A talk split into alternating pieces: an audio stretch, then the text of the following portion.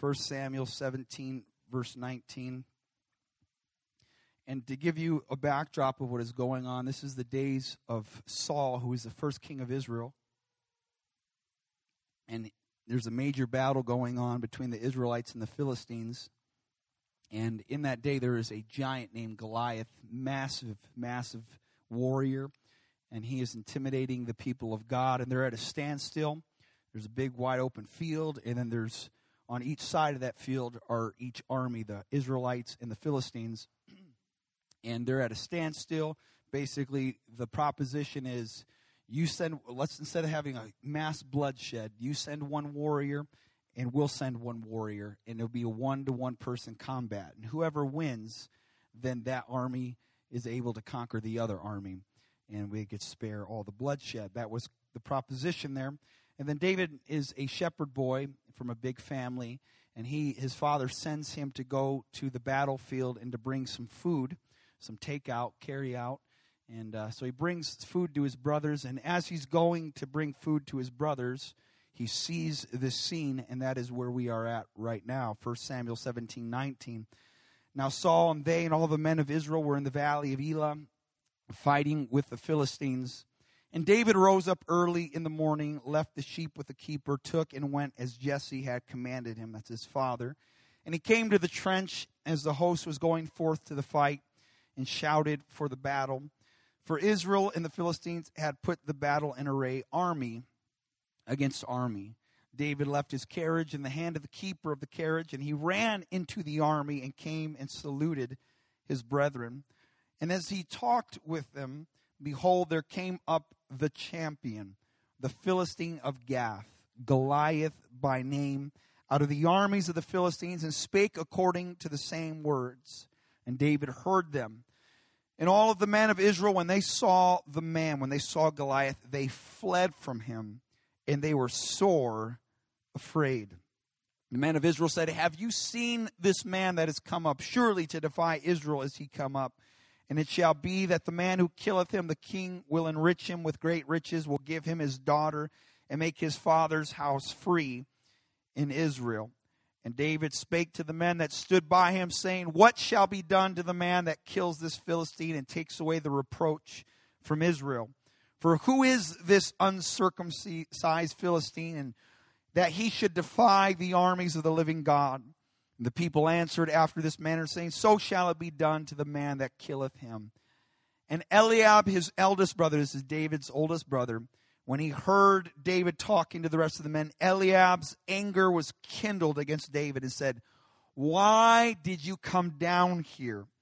And with whom did you leave those little few sheep back in the wilderness with? He says, I know your pride and the naughtiness of your heart, that you have come down that you might see the battle. And you better know anytime we're doing something good for God, somebody's going to misinterpret our motives. Somebody along the way is going to misunderstand what it is that we are doing. Just like people can misunderstand why we're assembling here today in this hour in which you're living. It's not about pride, it's not about proving a point, it's about being led of the Spirit and obeying the Holy Ghost. And so he makes these accusations against David, and here's David's reply in verse 29. What have I done now? Is there not a cause? Is there no purpose? Is there no motivation inside of you to do what God wants us to do? I want to talk to you for the next couple moments about a small window of opportunity. A small window of opportunity.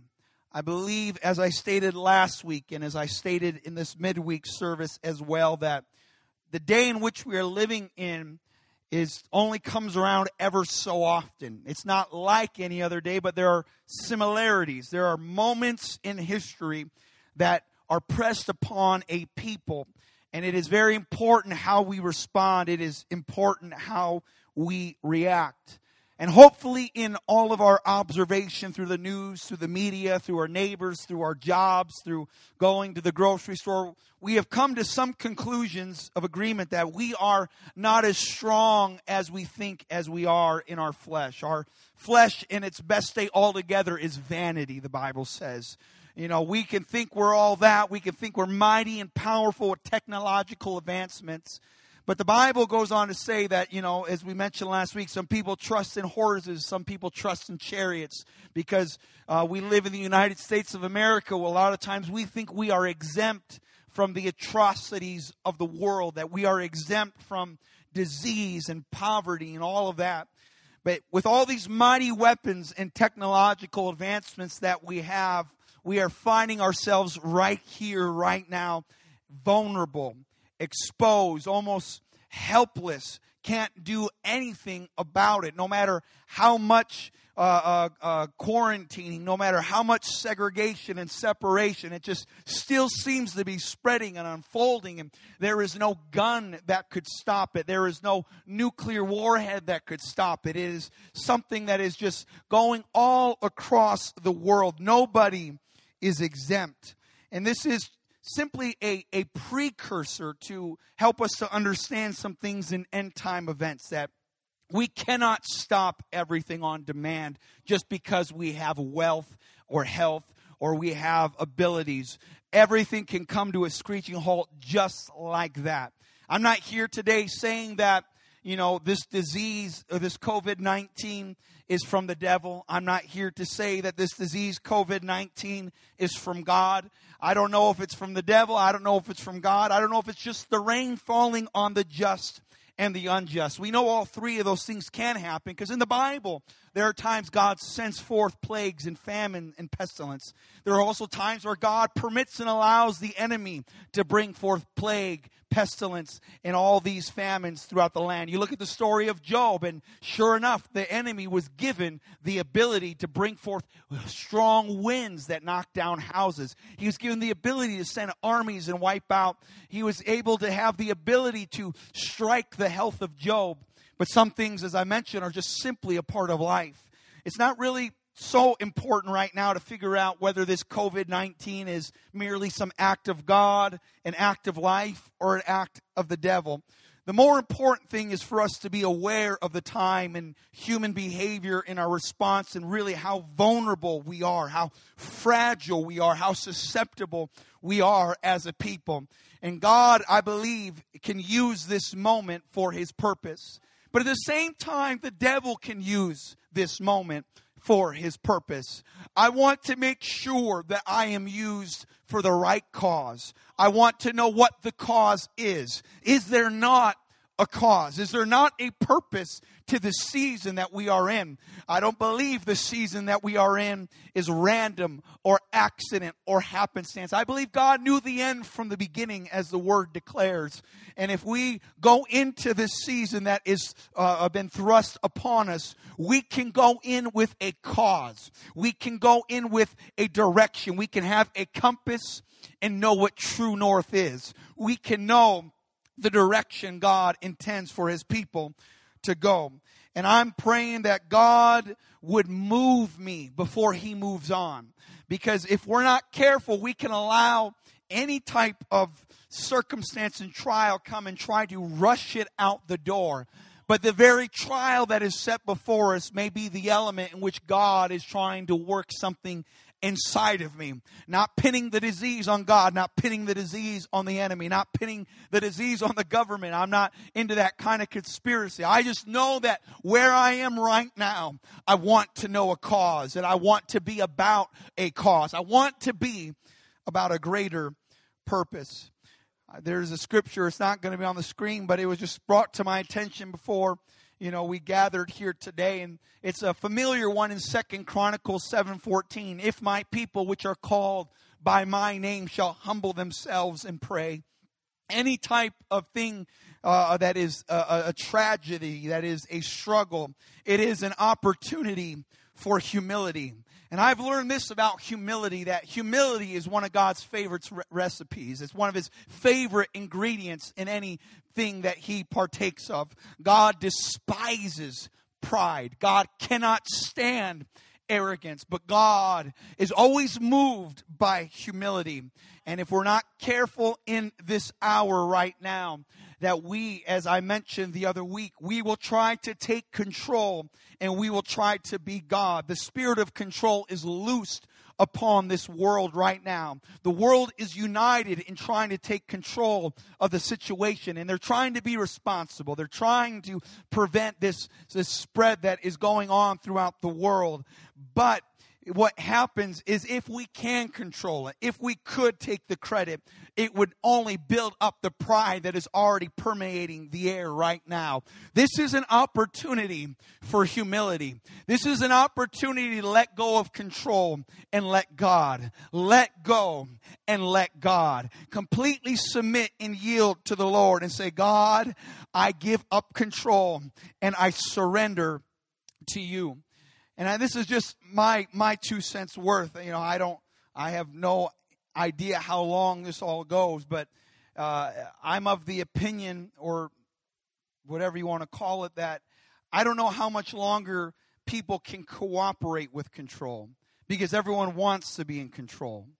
And so, you know, you think of the United States of America, we, we, we, we boast our freedom, we boast our independence. America is a very prideful nation. America is a very independent people. Uh, they lack uh, the willingness of submission, they lack the, the, the temperance and self control and restraint and things like that. And so when there is mandates going forth, and I'm not I'm not advocating for any type of rebellion, nothing like that. I'm just it's just my mind pondering how this is going to play out over the next two weeks, over the next four weeks, over the next four months. But once people think they have control, as we mentioned before, that's really when they realize they're out of control. The adverse effect of control is an ugly picture. And so we have a very critical moment that is upon us right now. While people are fearful, while people are worried, and while people are submitting, and while people are cooperating, it is the opportunity, it is a small window that the church can work through before everything unravels when control is completely lost and pandemonium uh, begins to spread. This is the moment for the church to shine, not to hide, not to put the light under the bushel, but to see there is real need all around us. While people are concerned, while people are contemplating God, while they are considering prayer, while they are opening themselves to seeking the Lord, it is a critical moment for us as a church. We read in the book of Esther, chapter 3, in verse 13 through 15. The scene here is basically that there is a queen married to a pagan, and this queen is a Jew, but no one knows that she is a Jew other than her family member Mordecai. And Mordecai uh, uh, basically is not cooperating with um, Haman. Haman is another pagan. He's a very powerful ruler. He's not the king, but he's right next to the king, basically, the second most powerful man. And this ruler is so ticked off with the Jewish people, God's people, that he gets a decree to go forth where he legalizes the murder of all Christians and puts a date on the calendar. That is where we are at in this book of Esther, verse 13 that I'm reading.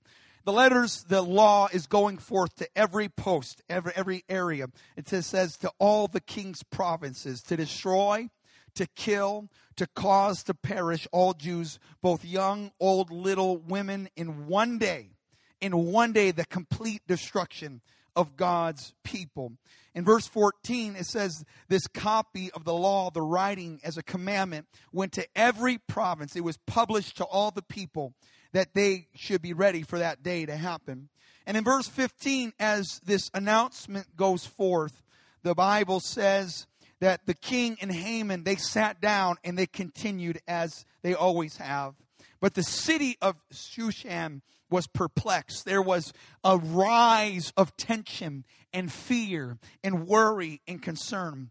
And we go on reading in chapter 4, verse 1 that Mordecai, he perceives all that is done. He understands. And he literally rips his clothes as a sign of agony and despair. And as he rips his clothes, his nice clothes, he puts on different clothes, sackcloth and ashes. It would be like putting on a potato sack, just this horrible material rubbing against your skin, causing discomfort and pain and blistering. And he goes out into the middle of the city And here is his reaction when he hears the news. He hears the despair, rips his clothes, puts on clothes of mourning, and he walks out right into the middle of the city for all to see and all to hear. And he cries with a loud and bitter cry. It was enough to move him to action. It was enough to move him to a response of an extreme nature. There's lots of letterheads and uh, news feeds and, and headlines that go forth, and they might move us internally. But until we totally register the time in which we live, uh, then that's when the switch is flipped and it goes from internal to external. It's the revelation of what I perceive and what I understand. And he says, I can't just contemplate about this and think about this. I've got to cry out about this. And he begins to cry with a loud, bitter cry. And in verse 2, he even goes so far to do this. He goes before the king's gate because there was a law that nobody can enter the king's gate with sackcloth. Basically, there was a law that the king is so worthy. The pagan king was such, such great power and deity and respect that do not cross, don't even come near this gate unless you are presentable for him. But he was so moved and stirred in his spirit. He says, I know what the law is, and I know the risk that I run when I do this, but I'm going to get as close to the king's gate so it is known in the king's presence that I am not in agreement with this spirit. I am not okay with this spirit of destruction. And he began to be on display at the gate of a pagan king. And in verse 3, in every province, wherever the king's command went, there was a domino effect of great mourning among the Jews. There was a domino effect of one man stepping up and crying out to a mourning and then into a fasting. And then it says a weeping and a wailing. And ultimately all began to lay, or many began to lay in sackcloth in ashes. It starts with a decree of despair.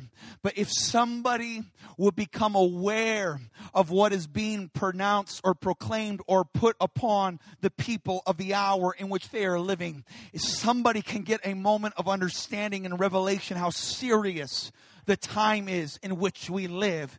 And it just takes one person just to say, I am tired of the comfort that I have been living in.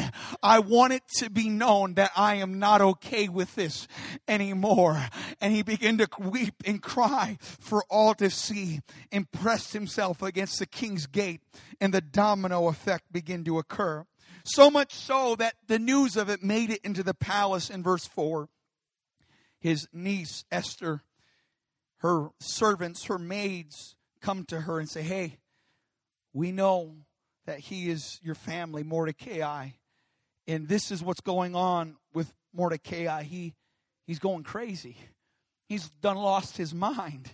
He, he's not only complaining about the law, but he's at the gate of the king displaying his disagreement, his bitterness. And as he is doing this, the Bible says that the queen, Esther, is grieved in her heart for she loves her family member very much. And so she does what she knows to do, and that is to give him a replacement of clothes. Let me get you some nice linen. Let me get you some nice silk. Let me get you some nice, comfortable clothing. And send it to Mordecai to take away the sackcloth that he had on him. But the Bible said that Mordecai received it not. You could comfort my flesh, but it doesn't change the spirit that is in the air and the destiny that is placed upon our people right now. And he refused to comfort his flesh. Then called Esther for Hathach, one of the king's chamberlains, whom he had appointed to attend upon her. And he gave him a commandment to Mordecai and gave him a commandment to Mordecai. And this, this statement is, it just jumps out at me. He says, to know what it was and why it was. And this is where we are in this moment right now is there is this perplexed situation that should cause us to despair. It should not drive us into our homes to binge on Netflix. It should not drive us into our shelters just so we can binge on entertainment and just try to, you know, make it through another pizza and just another party and another FaceTime session with somebody and just being plugged into nonstop social feeds. But it should cause us to be in despair. But see, something finally triggered inside of Esther because she was oblivious to all these things. Though she knew some things, she was still oblivious and she was living in comfort. But finally, she says, I want to know what it is and why it is. I want to know what this is in the air, and I want to know why it's in the air. I want to know what this season is about, and I want to know why this season is in place. It is an important question we ask God, and it's an important answer you get from the Lord. God, what is this all about? Not only is what is this about, but why am I here in this season? And why am I here in this moment? And why is this going on right now? Not just in Watertown, not just in South Dakota, but in our nation and across the globe. It is a unified message that is being sent out. What is this about, God? And why are we here? What is going on? We go on reading further down in verse 13. I promise we're coming to a point in a moment, but I feel to go through the story. Mordecai commands to answer Esther. And he says, Don't you think for one second that you're going to escape in the king's house more than all the other people of God. Yeah, you have enough money in the bank you got clothes, you got enough in savings, you got a secure job where you're still getting, you know, taken care of. You're, you you got your kids' health, your health, and it seems that you're almost exempt from the side effects of it all. Let me just pause and say this: South Dakota is not exempt from what's going on in the globe right now. There is a trickle effect that is moving very fast. No matter what your opinion is about the disease, no matter what your opinion is about what other governments are doing, we are going to feel the effect on the economy, on the laws of the land because of everything that has unfolded these past few weeks. We must realize that we may be blessed to live out in the middle of no man's land, South Dakota, because we can still freely go places, we can still freely assemble, and I thank God for them. But if we are not careful, we will find ourselves like Esther in a palace, shielded from the reality of everybody else's circumstance that they are in. And we can feel that it's not going to touch me, it's not going to hit me. But Mordecai had divine insight. He said, Listen up, Esther. You got the favor of God. You are blessed to live where you live and be where you are at. But don't you think for one second that the enemy enemy can't find his way into the palace and strike you, and you be the last person that is brought down, and there is no people of God remaining. He says this another interesting insight in verse 14, because none of us are exempt. We must take note of that. But the next thing here in verse 14 is if you end up holding your peace, if you all together make up your mind I'm just going to stay calm at this time. I'm not going to really have any reaction. I'm blessed. Everything's okay. He says there that there will be enlargement and deliverance arise to the Jews from another place. This is so powerful. We don't know when and where it happened, but something happened with Mordecai where in his prayer, in his fasting, God indicated to him that deliverance is going to come from somewhere. It's going to happen through some person, it's going to happen through some vessel. And he's trying to encourage the one that's in the palace, saying, Look, there is an opportunity you have right now in your comfort while you're not getting fear pushed on you, and you're not getting persecution pushed on you, and you don't have mandates pushed on you right now. You have the ability to think clearly, and you have the opportunity to react right now, and you have the opportunity to do something that's going to make a difference. But if you refuse this small window, this open door opportunity, it's going to pass you by, and someone else will be able to be used in this small window of opportunity. And so Esther bade them to, or he goes on saying in verse 14, you and your father's house will be destroyed.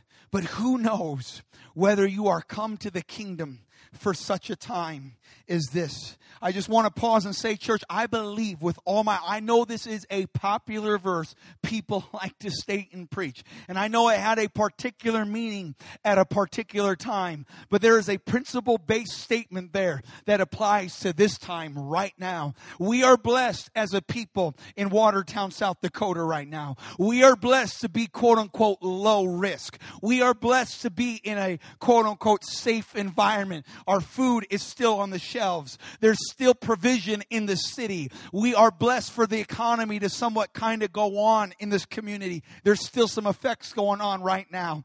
But I believe, like Esther, we have a critical moment of decision to make. Am I just going to enjoy and milk the, the, the benefits of what I'm in right now? Or will I pause and come to reality of what's happening? That I'm strategically placed by God for a moment such as this for the hour. One, I believe locally we are criti- uh, we are placed strategically, but I believe this church, as it's been prophesied and prayed about before by traveling ministers, this church is more than something that is local. This church is more than something regional. I believe this church has a global effect on this. I believe you call that haughtiness, you call it whatever you want. Just like Eliab looked at David and said, I know your pride. I know the naughtiness of your heart. But David just came with a cause saying, I represent something. I, I represent God. And I believe what I represent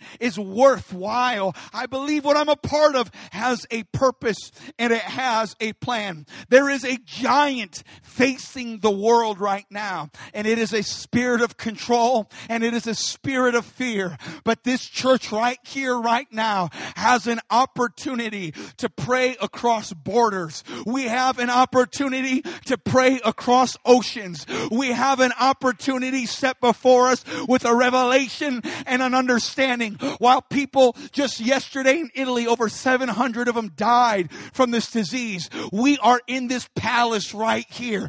We can drop to our knees. We can rent our clothes and say, God, I pray for Italy right now. Lord, I don't want to just think about me. I don't want to just think about my kids right now. Lord, we're blessed because we're in a palace. But Lord, there's some people out on the streets. There are bodies stacking up in Iran. Lord, is it possible I've been placed in this church, in this city for an opportunity to pray for a people that are in desperate need right now.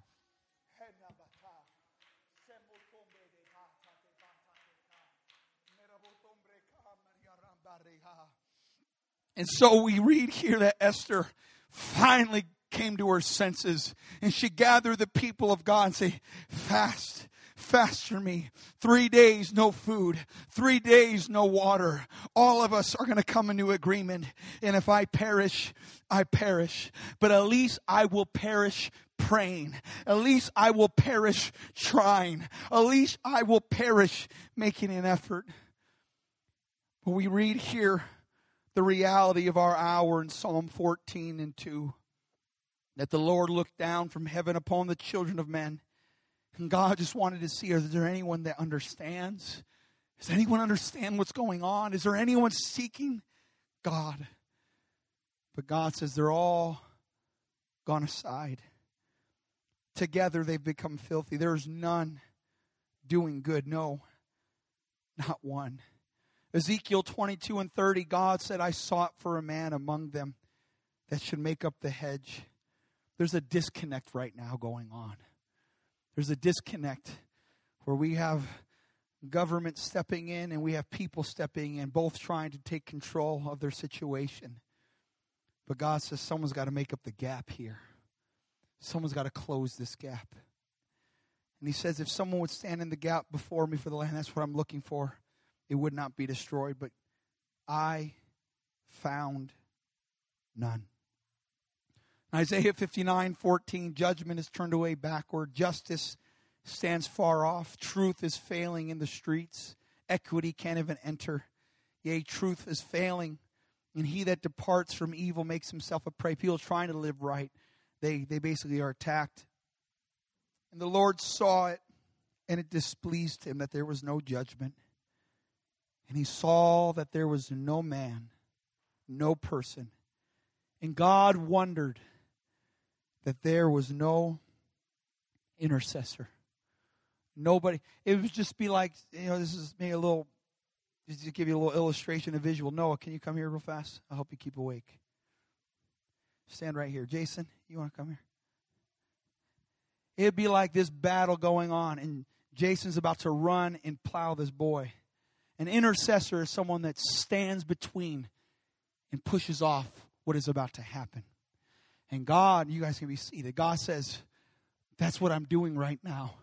There is something so monstrous coming against humanity, and humanity doesn't stand a chance unless somebody intercedes and comes between the attack. And God says, I was just looking for one intercessor, but I could not find one. I'm just about done. We go to the book of Song of Solomon, chapter 5, verses 2 through 6. Not a portion of scripture is read very often in the church, but I believe there is such a powerful point that God wants us to capture here. In the Song of Solomon is, is relationship between a man and a woman.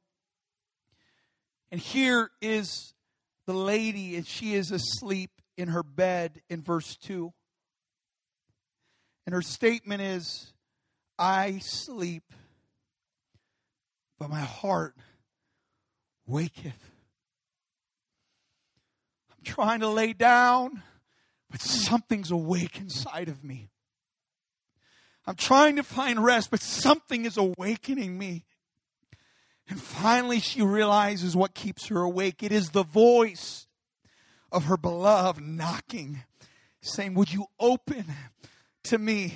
Would you open my love? Would you open my dove? Would you open to me my undefiled?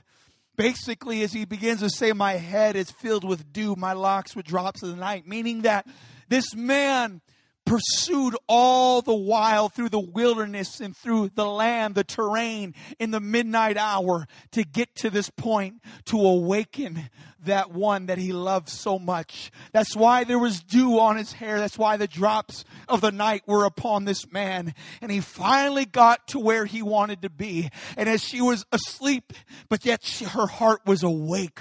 Her heart was alive. It was sensitive. And all of a sudden the knock went forth and it was the voice of her beloved. In verse 3, this is her response. But, but I already took off my coat. I'm, I'm already changed for the night. I'm, I'm already laying down in bed. Anyone ever have your kids say, Mom, and you just got rested in bed. And now they want you to come to their room for something you find out when you get up, it's like not even important. I feel like I'm talking to a parent or two, maybe. After you, I mean, it's been two hours to prepare for bedtime.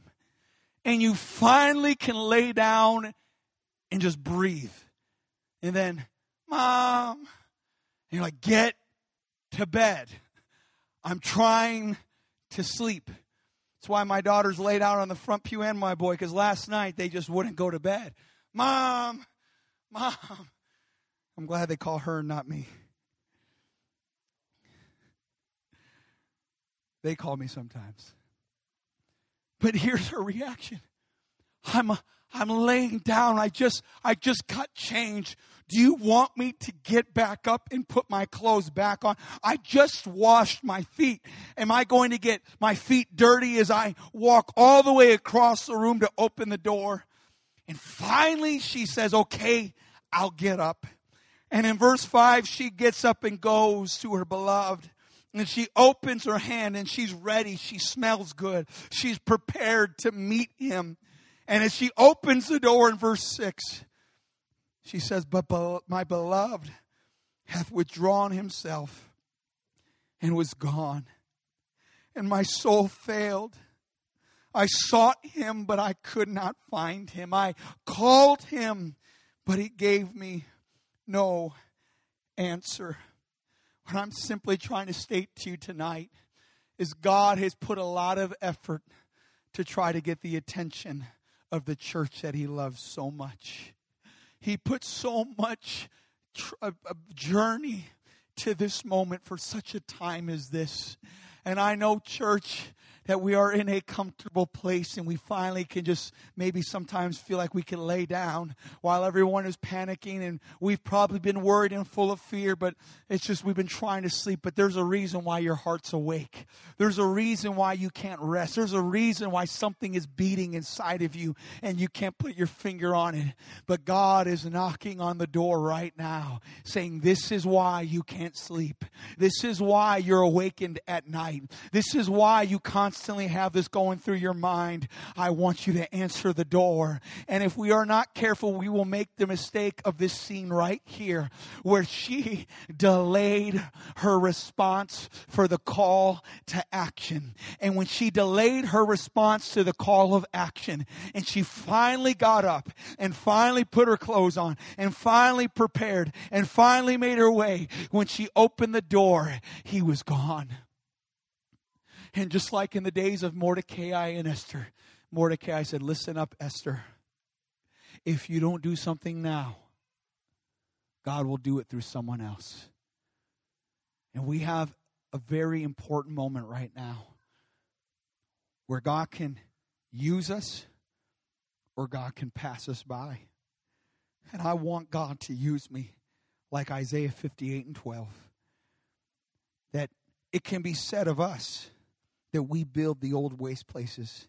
It could be said of us that we raised up the foundations of many generations. It could be said of us that we are the repairer of the breach. It could be said of us we are the restorer of paths to dwell in. In this last verse, Zechariah 12:10, and I'm done.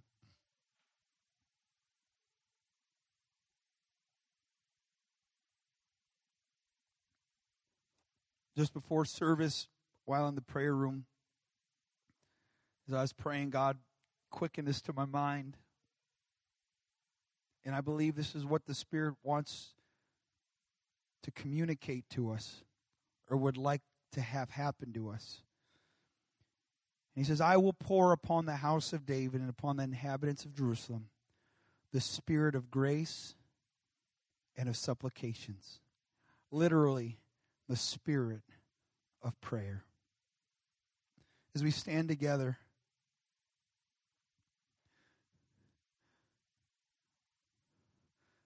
I'm praying that God would use this church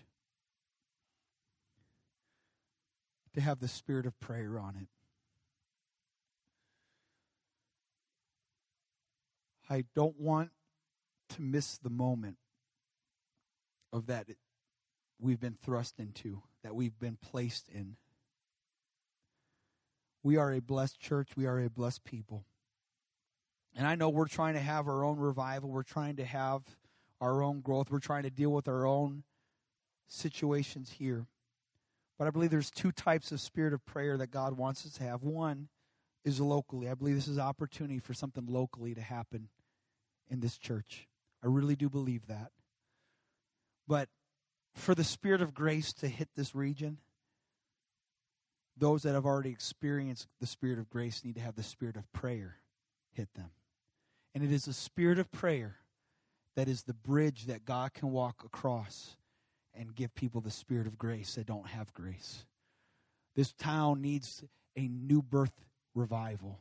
People must be baptized in Jesus' name and filled with the precious gift of the Holy Ghost and get that revelation of this one true living God named Jesus.